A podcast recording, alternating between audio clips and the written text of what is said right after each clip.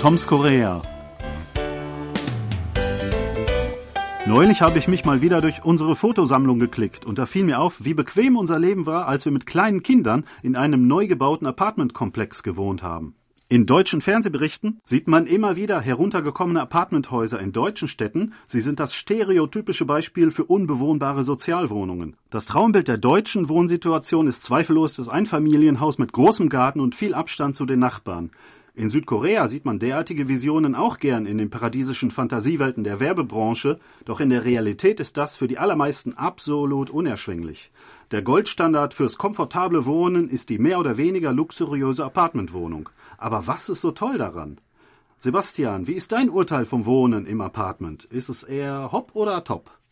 Also doch insgesamt eher top, obwohl ich natürlich auch von einem Garten träume. Also diesen Traum, den kann man nie so ganz aufgeben. Aber in der Großstadt, denke ich, ist dieses Apartment ein guter Kompromiss.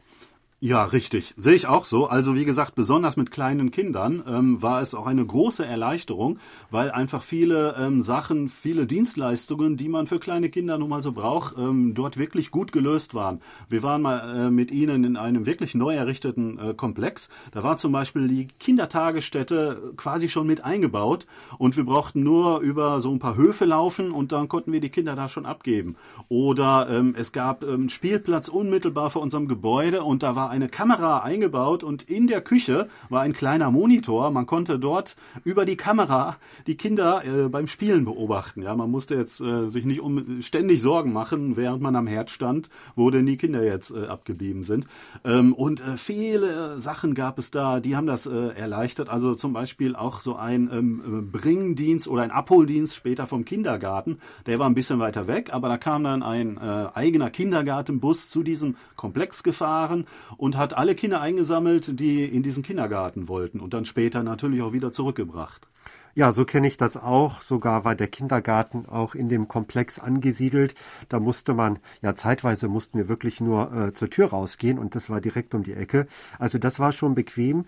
Meistens befinden sich auch die Schulen alle in der Nähe solcher Apartmentkomplexe. Es ist ja nicht immer nur ein Apartmentkomplex, der da irgendwo steht, sondern es sind gleich zwei, drei oder vielleicht auch fünf. Und da hat man schon einen kleinen Stadtteil, wo sehr viele Menschen wohnen. Und äh, da ist alles am Ort, also Ärzte auch, äh, Einkaufsmöglichkeiten, alles, was man braucht, ist dort. Und das ist schon sehr bequem. Der Preis, den man dafür zahlt, ist eben in einem äh, Hochhaus zu wohnen.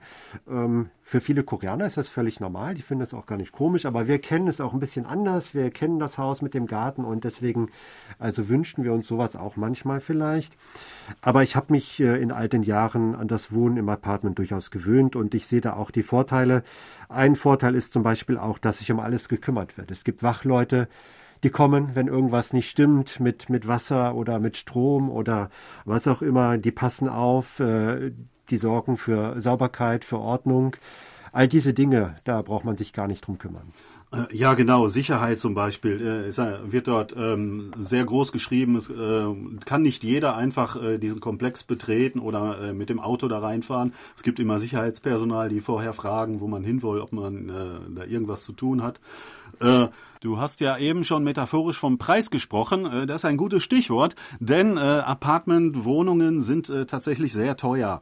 Ähm, es ist der ähm, die meistverbreitete Wohnform in Südkorea laut Statistiken äh, in Seoul, aber auch im ganzen Land. Also mehr als die Hälfte aller Südkoreaner le äh, lebt laut Statistik in einem Apartment. Aber ähm, sie sind auch die teuerste Wohnform, vielleicht gerade weil sie so beliebt sind. Also ein Vergleich zum Beispiel ein äh, eine durchschnittliche Apartmentwohnung ähm, kostet äh, in Seoul vielleicht ähm, 1,1 Milliarden Won, das äh, sind etwa 770.000 Euro und der durchschnittliche Hauptgewinn beim Lotto ist ungefähr genauso viel. Ja, also mit, äh, wenn man im Lotto einen Hauptgewinn hat, kann man sich gerade mal eine durchschnittliche Wohnung davon kaufen. In Deutschland ist man dann äh, Multimillionär und da kann man sich alles äh, leisten sozusagen.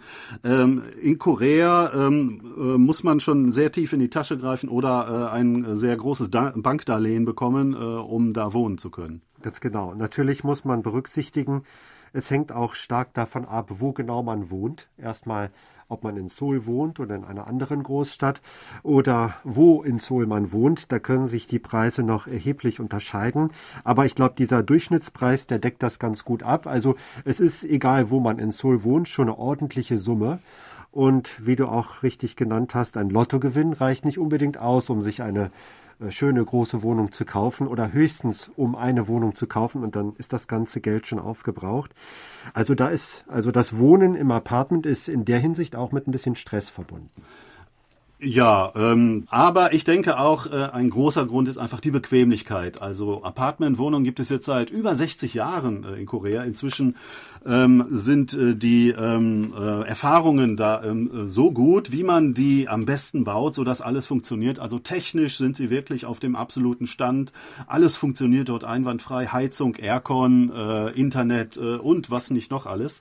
Und ähm, ja, es ist einfach ähm, sehr bequem. Also wenn man es sich leisten kann, ähm, dann ist das wirklich ähm, die, ähm, das beste Leben in der Komfortzone. Ganz genau, das hast du schön zusammengefasst.